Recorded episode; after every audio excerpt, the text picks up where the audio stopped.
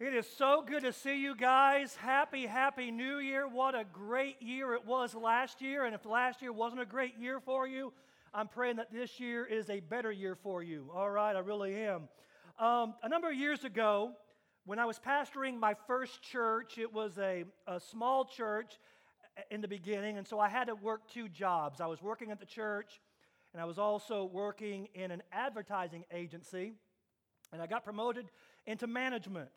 And so I was hiring all kinds of people to advertise, uh, to do advertising.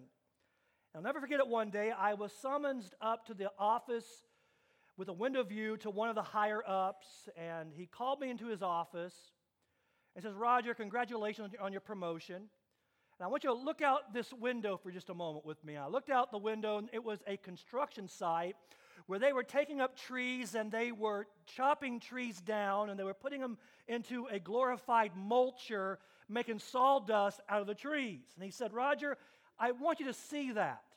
That's your job. And my head kind of tilted, and I thought, what do you mean that's my job? He said, Your job is to get people into the positions of this company, chew them up, make sawdust out of them, get rid of them, and get new trees in here, and repeat, repeat, repeat. If you think I just made that story up, you're wrong. That is a true story that actually happened to me. And as I stood there as a man, I did not know even what to say. I didn't know if I should walk out the door that moment, if I should say, What kind of creep are you? If I don't know what I should have done, but what I can say this is his view of people and my view of people were entirely different views. And that day I quit.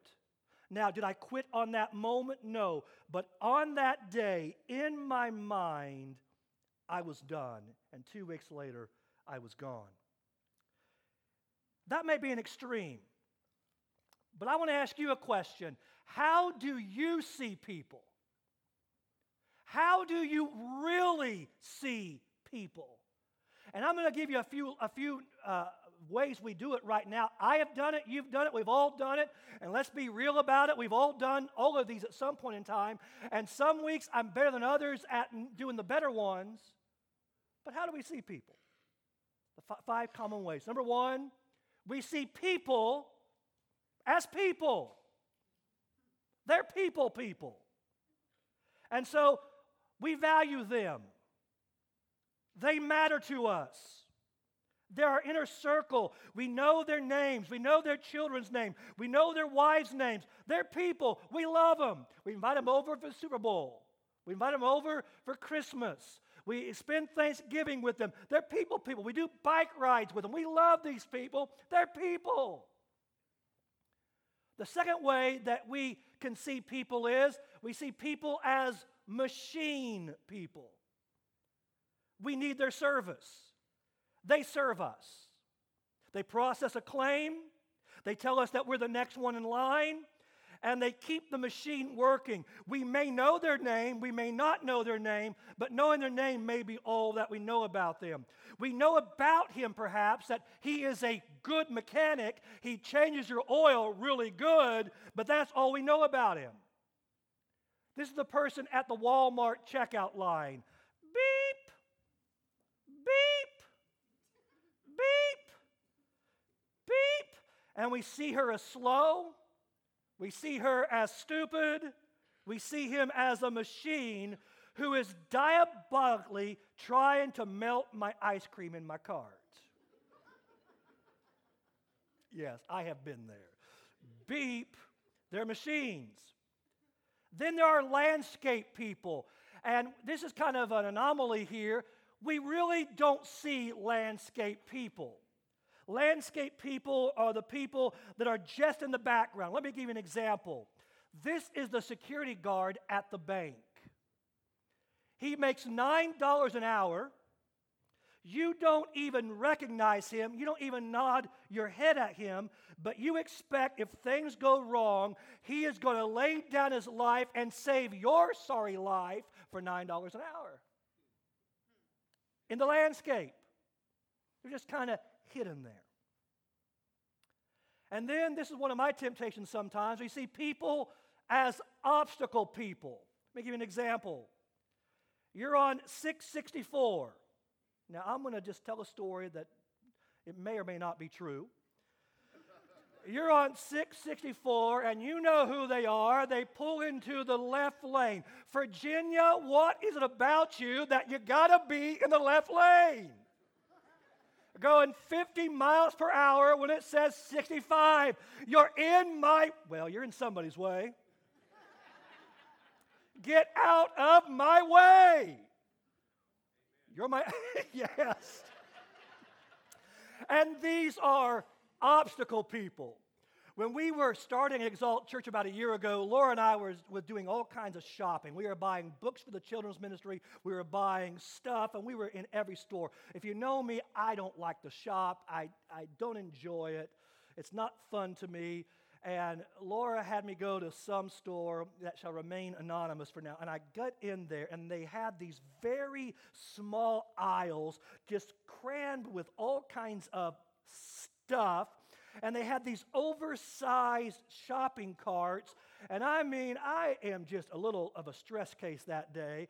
And I'm thinking, okay, let me, let me navigate. And here was this person, and bless their hearts. You can say that in the South and say whatever you want to about them afterwards. Bless their hearts you know, is pushing this shopping cart so slow, and I just felt my blood boiling. And I got out of that in, uh, aisle and got into another aisle. And I want to say I was very pastoral. And I want to say, oh, let me invite this lady to Exalt Church.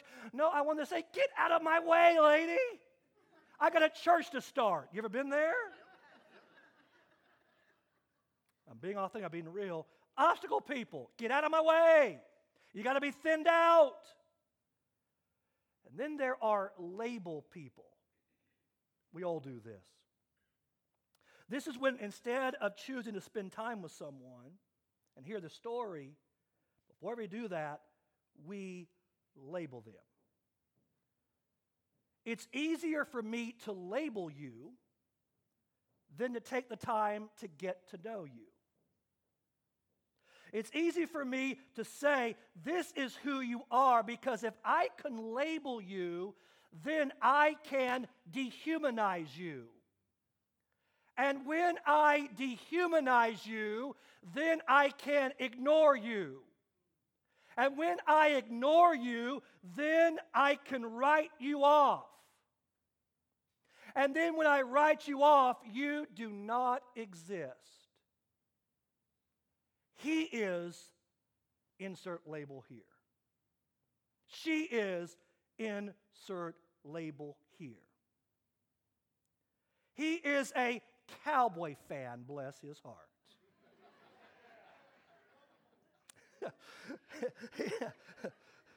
I'm wearing my bulletproof vest today. I can go there, all right? And here's our tendency our tendency is we tend to dehumanize people put a name on them. Because if I can label you, I don't have to deal with the fact that your heart beats. If I label you, I don't have to treat you kindly because you're it and not him. You're it and not her. You're that but not a living person. A machine, landscape, an obstacle, a label. Now, I know what you were expecting today. You were expecting a sermon to come in here today, like most pastors today, and they're going to preach a message on a new you for a new year. They're doing that down the street, all right? I figure you're already obsessed about yourself enough. Let's talk about other people today. Hallelujah. Happy New Year from Pastor Roger.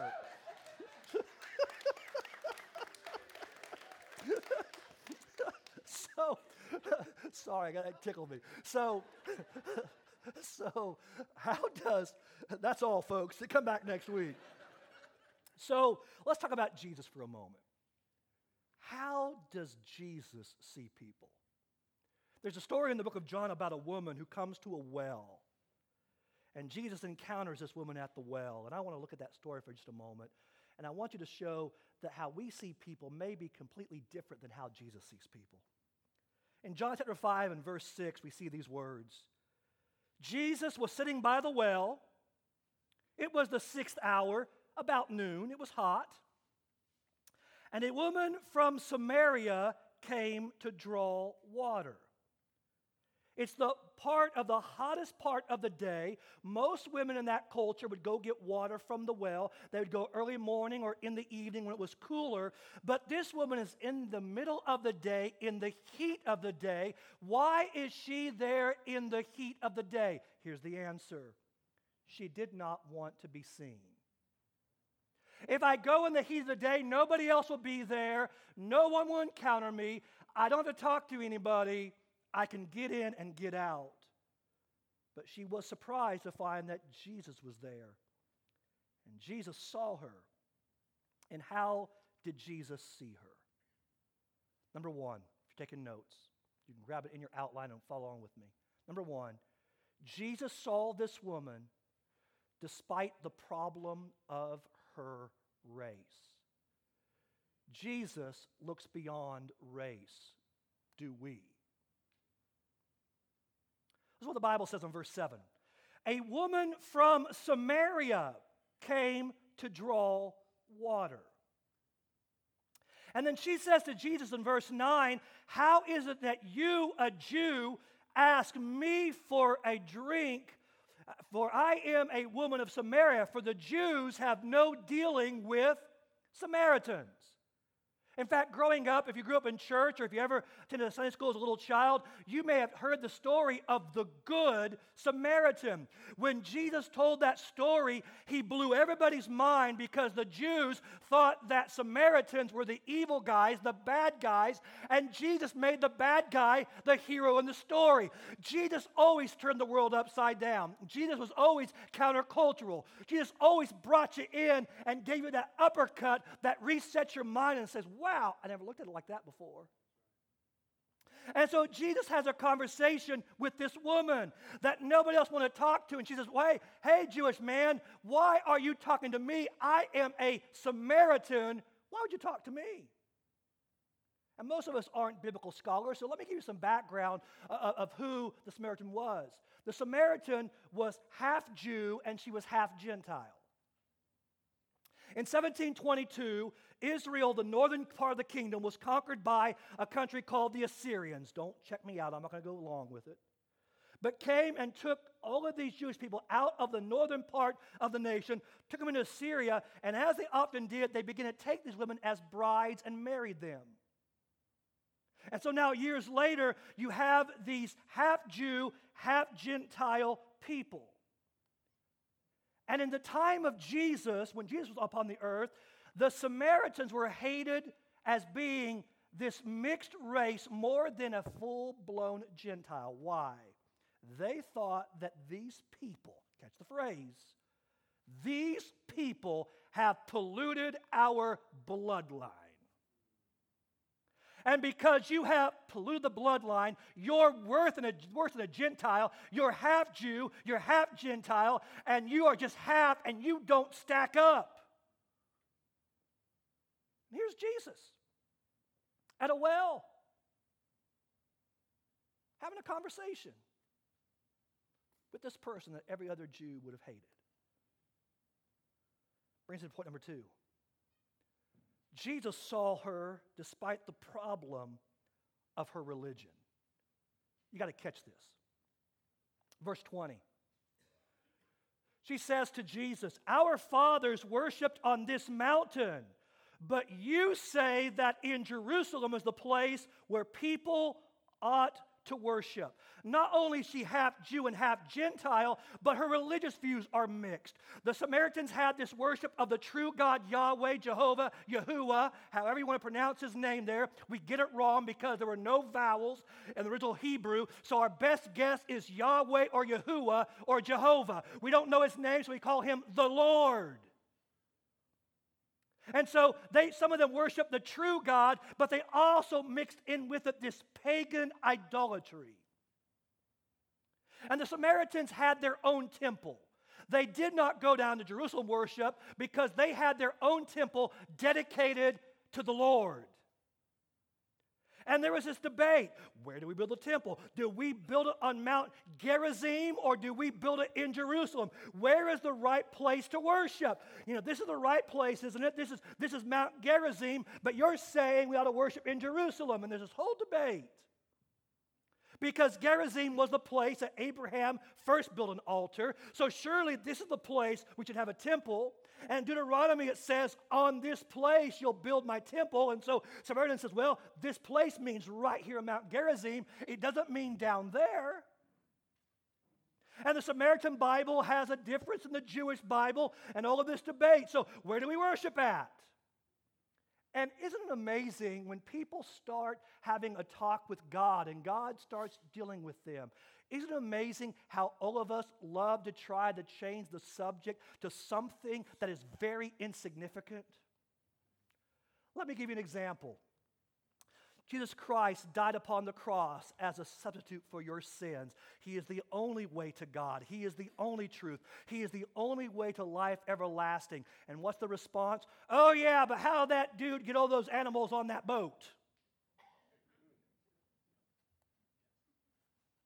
See what I mean? Here she is sitting with God, God talking to her, saying, I have the waters of life that can change your life. And she's saying, Well, where should we worship at? First Baptist or St. Francis's? Jesus had a conversation with her.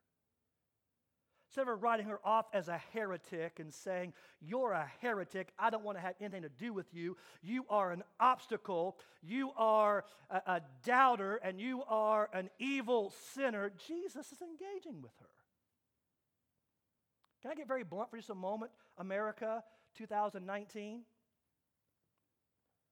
How many of us actually see a Muslim as a person? Or do we see them as all terrorists? Don't shout me down. Do we see them as a person? Do we see them as a person? Jesus saw this woman, this Samaritan, as a person bound by Satan that needed the life of God to come in and set her free and change her life forever. And if I'm not careful, I will buy into a counter story where I begin to see people as enemies and not as people that need the gospel. Well, you got quiet on me, man. I need to dig down a little further there. How do you see people? Do we label them all? Or do we see that person as someone who Jesus Christ loved, that he died for? And the very uneasiness that you and I have, and I feel it because I think, yes, thank God for our military that protects us from people who've invaded us. And I, I feel that tension. Jesus and his people would have the same thing. You guys are enemies of ours. Why would I have a conversation with you? Because Jesus came to seek and save the lost. And because Jesus refuses to dehumanize people, but he sees them as people that he came and gave his life for. Wow. Let's go a little deeper here. So Jesus saw her despite her race, Jesus saw her despite her religion. Let me ask you a question. When you see someone come to your door and knocks on your door, they try to give you one of those pamphlets. Are you really mean to them or are you kind and respectful to them at least? Say thank you, but no thank you. How do you see people? How do you treat people? Number three, Jesus saw her despite the problem of her gender. Look at verse 27. Just then the disciples came back. Jesus is talking to her, and they marveled. They're like, wow. Say it backwards. Wow. He's talking to a woman. Oh no. But no one asked, What do you seek? or Why are you talking with her? Isn't it? People don't change.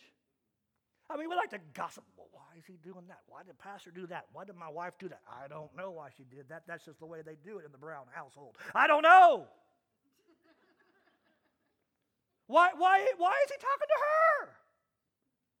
So Jesus has, has turned the world upside down and he says, I refuse to be bound by the barriers of race. I refuse to be bound by the barriers of religion. And I refuse to be bound by the barriers, whether you're a man or a woman. I am coming for you.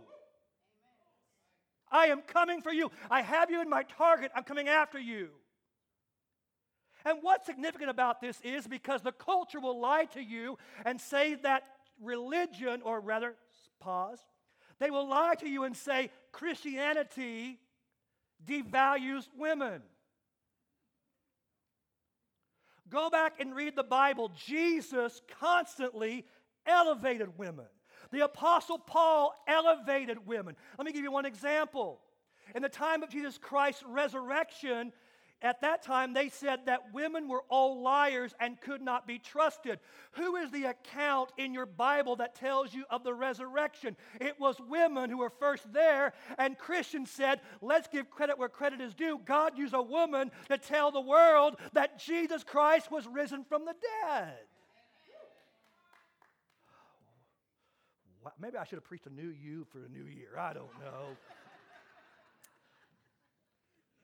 They marveled. He's talking to a woman because at that time the rabbis taught that women are irrational. Don't amen me, Jamie. Don't do it. Untrustworthy. Don't do it, Jason. Don't do it. The rabbi saw them as irrational. In fact, here was the prayer of one of the strictest rabbi Pharisees. Quote, pray this every morning. Thank you, God, that I am not a Gentile, but I am a Jew. Thank you that I'm not a slave, but I am free. Not a woman, but a man. That was a true prayer of a Pharisee. And what does the countercultural gospel do? Paul takes the prayer and he turns it upside down and he says this There is no Jew, there is no bond, there is no free, there is no Gentile, there is no male, there is no female. You're all saved the same way through Jesus Christ. Hallelujah. And so Jesus elevated women. The gospel elevates women. Jesus talked to the woman, and they were marveling, saying, Why is he talking to her? I don't know why he's talking to her. Why is she here at noon? What is she doing here? Do you know he's a Samaritan? Do you know she's a woman? Do you know who she worships? Do you know she's all messed up? Jesus is saying, Bring me a cup of water. Bring me a cup of water. I often tell you, and I mean it seriously, I'm constantly at Panera, I'm constantly at restaurants. My bride, Laura, is constantly talking to people. Don't assume that every single person that we talk to knows the Lord Jesus Christ. I have spent a life cultivating friends of people that don't know Jesus Christ. And we have wonderful conversations about the Lord. But if you walk up to our conversation and you start going on some kind of Christianity babble, they may look at you like you have a third head. Be aware that have conversations. Hopefully, you're meeting people that don't know where He's at, and you can bring the light and the salt and the life of God into their lives. And hopefully, once in a while, guys, you'll get a good guy friend. Don't go get a good girlfriend, guys. Get a good guy friend. Because here's what you'll do. I'll say that. Well, the pastor said I could go out with her from work because, you know, I could witness to her. You're a liar. You think she's hot. and you know it, God knows it, and your wife knows it, and you're going to be in trouble. Wow. See, Laura's in children's ministry, and I'm off the reservation today. I'm telling you. I don't know. Good thing my father in law, mother in law in the front row keep me in line here. Please pull the, pull the chain, Mom. Pull it. Where am I at? I've messed myself up here. And so Jesus is meeting with the woman in spite of her race, despite her religion, despite her gender. Why? Jesus saw her. Jesus saw the person. Did he agree with everything she was doing? No, he brought truth to her. He brought grace and truth. He brought it to her. But number four, let's go there. Jesus saw her despite the problem of her sin. Jesus asked her a question Hey, where's your husband at? She says, I have no husband. And I love Jesus because he, he, he gives grace and he gives truth. Sometimes the best thing a friend can tell you is, is that you have something on your teeth or your breath stinks. A good friend will tell you the truth with grace. Sometimes the most kind thing you can do is tell someone they don't want to hear. Sometimes the most gracious thing you can do is say, That's going to destroy your life if you keep doing it. Sometimes the gracious thing you can do is, Stop! Don't go in the street. There's a truck coming. Sometimes the most gracious thing you can do is say, Hey, you're right in saying I have no husband. For you have had five husbands, and the one you know is not your husband. Why is she at the well at noon? Because she doesn't want to be seen because of her shame. And she knows if she goes during the day, the other women are going to run her off because you're the man stealer, you're going to take my man. She was known by all to be a sinner, and she's heard the people whispering. She's heard the words, she's heard the names. I'm going to go during the day so no one sees me. I've been married five times, and now I'm living with a guy. In the time of Jesus, there was a conservative band of teacher rabbis, and there was a liberal band of conservative rabbis. Sound familiar? Times really don't change.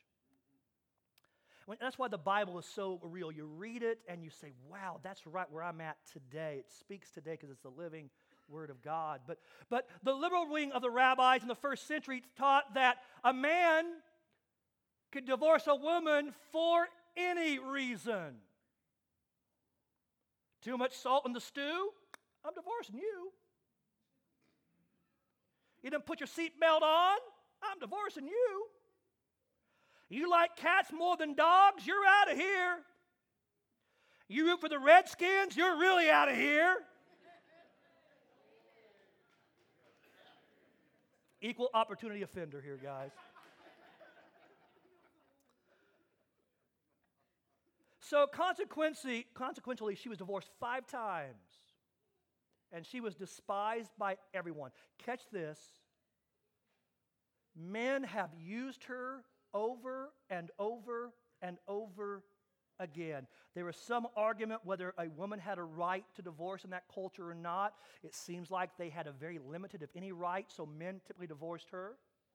But now, catch this no longer does a man need to marry her to have her. Because now she has lost so much self respect that now a man says, You know what? You've been passed from man to man to man. I won't marry you, but I'll shack up with you. Here's Jesus talking to this woman. What an odd time. There is a verse of scripture, it's not in your notes, but write it down and go back and read it later. Luke chapter 7, verse 39 and 44. Go back home and read it later today.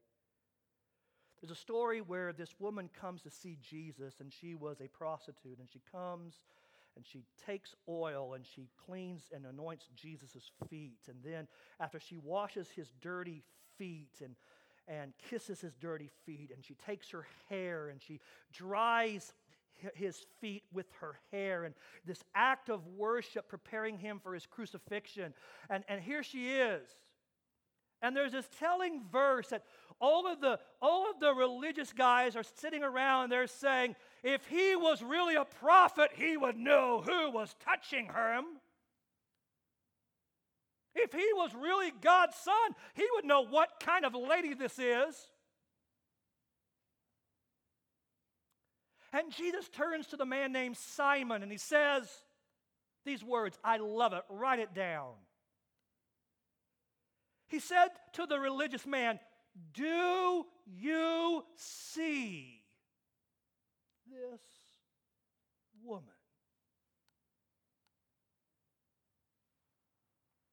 Do you see her? Or do we see an obstacle?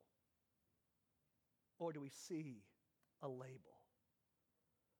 Or do we see a machine? Do we see the person? With her hair, she wiped his feet. I want you to take something home today. And how do you apply this? Well, I hope it rebukes you like it rebukes me. Because every day of my life, I have to struggle with how I see people. I do. You do too. To the woman, the unbeliever, here is what Jesus said to her. In verse 25, he says, Look at me.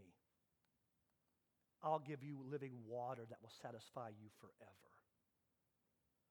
So, if today, if you're here and you are not a Christ follower and maybe you're just beginning to investigate Christ again. It's a new year, and you thought maybe I'll check out church again, and maybe it's a good thing because I put it on my to do list, work out at the gym, and go to church and become a better person. If that's where you're at today, or maybe you're here and you've been coming for a while because your, your wife has you come, and you come, and maybe you like the music and you like the motivational talk, and you know your kids enjoy what we're doing out there, and uh, maybe, I don't know, you like the way the guys dress in the parking lot. I don't know, but maybe you're here for some reason Jesus says to you, See me. See me for who I am, not for who they say that I am. Amen. Jesus never claimed to be a good prophet. He never claimed to be just another preacher. He came and said, I am the way to God. I am the very truth, and I am the life. He claimed to be God so many times that the people around him wanted to kill him because they thought he was blasphemous. So, Jesus today is one of three things. When he claims to be God, when he claims to be the Messiah, when he claims to be the answer for the world, he's one of three things. Either he's a liar and he lied, or he is off his rocker and one taco short of a combination dinner. He's a lunatic, he's crazy, or he is the Lord who he says he is. And we can't play it and say, well, he's a good guy. No, good guys don't lie. Oh, he's a good guy. Listen, he, we can say he's crazy. That's acceptable. Call him crazy. Or call him a liar. Fine. But if he's not liar and if he's not crazy, then he must be who he says he is. And he says, I am the hope of your life. I've come to give my life that you might have life abundantly.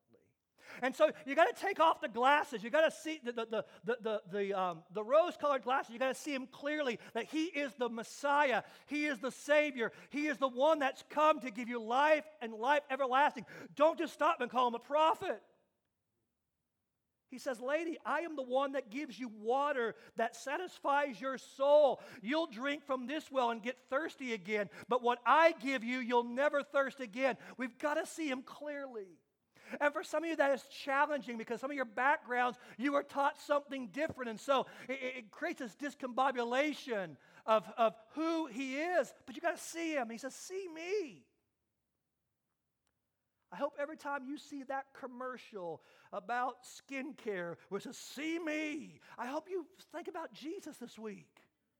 See me. Oh, yeah, Jesus, I see you. See me. And when I say that Jesus Christ is the only way, when I say that Jesus Christ is the only way to God, He's the only answer for our sin, He's the only answer for our brokenness, I know how that sounds. I, I want to step delicately here for a moment, if I can. I know how it sounds. I sound like I am judgmental and I'm closed minded and I'm mean and I haven't thought it through. You went to the doctor and you had a disease that was killing you, and the doctor says to you, I have the one answer to fix your disease. Would you look at the physician and say, You're a close minded bigot? You are arrogant and rude. How dare you try to get me well? You wouldn't do it. You would say, Doctor, I will sell everything I have. I'll sell the RV, I'll sell the house, I'll sell the second house, I'll cash in the CDs, I'll take a loan, I'll get a credit card. I will buy that drug if it heals me. And so when I say that Jesus Christ is the only way, I'm not looking at you as being arrogant and being hateful. I'm looking at you as a person saying, I love you and I want you to experience the life of God. And He's given the answer in His Son. Don't walk out of my waiting room, my office, without receiving Him. He is the only hope. And we all have questions of why this happened and why that happened. And some things in my life I've had to put in that category of, I don't know, I'll ask him in the next age to come. Because sometimes I'm like that bear that gets my foot stuck in a in a, a, a, a, trap and I'm in pain because of the trap. And if some guy comes up to me and says, Oh, little cute little cuddly teddy bear, I'm going to open up the trap and let you go free, I'm going to bite you. Because you have a brain that I don't have, and you understand something that I don't understand. That's how it's with God sometimes. Sometimes we're in this source of pain and when this source of dysfunction and it hurts and it aches, and you hear someone like me say, Jesus loves you, or someone at work who's flawed and not perfect, and you look at their lives and you think they're a little bit hypocritical, but yet they got it right. Jesus loves you, and you don't know how to, to put that together sometimes. And you're like that bear saying, I don't understand that you're coming to help me. I thought you were coming to hurt me. All I know is I'm in pain. You don't understand it. But in your pain, in the captivity, in that moment, Jesus comes and says, See me. You don't understand what I'm doing. You don't know how I use circumstances to bring you to me. Have you ever had something bad happen in your life and you thought, where was God? Where's God out? Listen, I don't think it's bad things that happen to us that help our faith grow or cause our faith uh, to plummet. I think it's our perception of circumstances that cause our faith to grow or our faith to plummet. Do you look at him and see him as good? Do you look at him and see him as one that is pursuing you, that loves you? Or do you see him as an enemy? Do you see him as, as some bigoted rabbi Jew who's coming to impose his plan on you? Or do you see him as one saying, You're drowning, grab a hold, I want to help you, I want to save you, I want to reach you, I'm here for you? Last week we talked about the leper being stoned by the rabbis and the risk they took to come to Jesus. Some of you have taken a great risk to come into this place today because you don't know what's going to happen in church. Are they going to love me? Are they going to accept me? Are, are, are they going to be mean to me? When is the, when is the, when is the foot, the, the shoe going to drop and they're going to turn on me? Listen, we love you. And we love you just as you are, but we also love you enough to tell you the truth. And sometimes that will challenge you and that will push you and that will pressure you. Sometimes you may feel that pressure and that may happen, but it's like the father who says, Listen, son, you can't go in there. You're going to drown. I know the ocean is beautiful, but I am here to guard you and protect you. And I would be a derelict of my duties if I let you at two years old walk into that ocean and swim as far as you want to. But never doubt the heart of the Father. Never doubt the heart of the Savior who says, I love you. I will come and sit by a well in the heat of day and wait for the most scandalous person to come. And finally, I'm getting all the flashlights everywhere to wound it down. I'm aware of the time, guys. Thank you for that. To the believer, I say this see Jesus Please see Jesus. Please, please see him who he is as well. That you don't save yourself, that you don't rescue yourself, that your works don't make you better, that your works don't get you into heaven, that Jesus Christ paid the price for you. But then do me one more thing. Take it home. Start seeing people. John wraps up the chapter that we numbered, chapter 4. And he wraps up and says, Do not say, There are four months, then comes the harvest. Jesus says, Look, I tell you, lift up your eyes and see the valuable harvest, see the valuable fields, see the valuable waves of grain. They are ready to be brought in. See how valuable this is, see how beautiful this is, see this as a blessing that it is. Was a Kansas kid, raised a Kansas kid, and I could drive into western Kansas and see those amber waves of grain and know the combines are coming. And you know, it was time and they were beautiful, just like the waves of the ocean. It's out there in the wind and it was beautiful. And what did it mean? It meant money for the farmer, it meant food on the table for families, it meant food for the world. That's what it meant. And Jesus says, Open your eyes and look at these people. They're valuable, so valuable that I bankrupt heaven to come and give my life. See them. See them. The fields are white for harvest. Amen. Stand with me, if you will, as the band comes. Are you glad you came today? Are you kind of glad you came today? Are you glad you get some truth here today? Yes. Amen.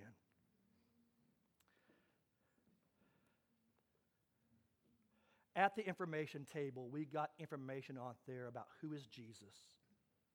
We got a booklet about there about a purpose filled life you can grab. We have a Bible out there. If you don't have a Bible, we'll give you the newest part of the Bible for free. It's called the New Testament. We'll give that to you for free. It's on the information table. You can go by and grab those resources, and no one's going to grab you and force you to have a conversation. You can be anonymous and grab those and walk out, or you can have a conversation. I would love to talk with you today. If you want to know Jesus Christ as the way, truth, and life, if you have questions, I would love to talk with you. I'm going to have my father in law, Bob Brown, come stand down front and just wave at you for a moment. Bob, I'm putting you on the spot, Dad. My father in law here would be glad to talk with you. Wave your hand so they can see your face, Dad. Tommy Siegel, come right over here. I want you to see Tommy Siegel's face here. I want you to see the face. They'd be glad to talk with you. Where do I have a lady at? My mother in law, come right up here. Jeannie, right there. Come on up here. Would love to talk with you. Terry, you're busy doing the offering there, aren't you? Are you busy doing the offering? You got it delegated. Come on up here, my friend. We'd love to talk with you. We're not going to make you walk down that aisle and come talk right now, but I want you to see people's faces today because some of you may want to talk. You may want prayer. You may want to talk about what I've just shared. We want to make that available to you as well.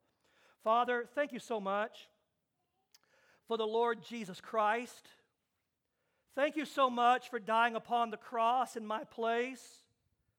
Thank you for seeing me. Thank you for seeing us. Thank you for revealing yourselves to us and opening our eyes to see you. And that's my prayer.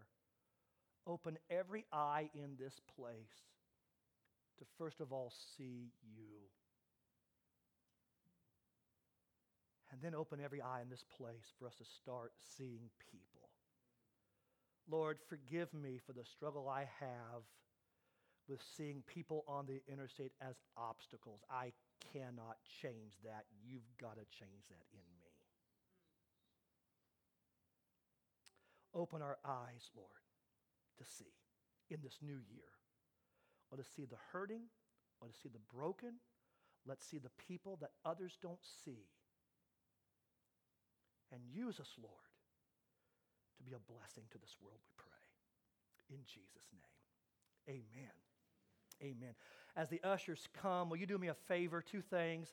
If you take a moment, if it's your first time with us, please don't give anything in the offering today. We want the message, the music to be our gift to you.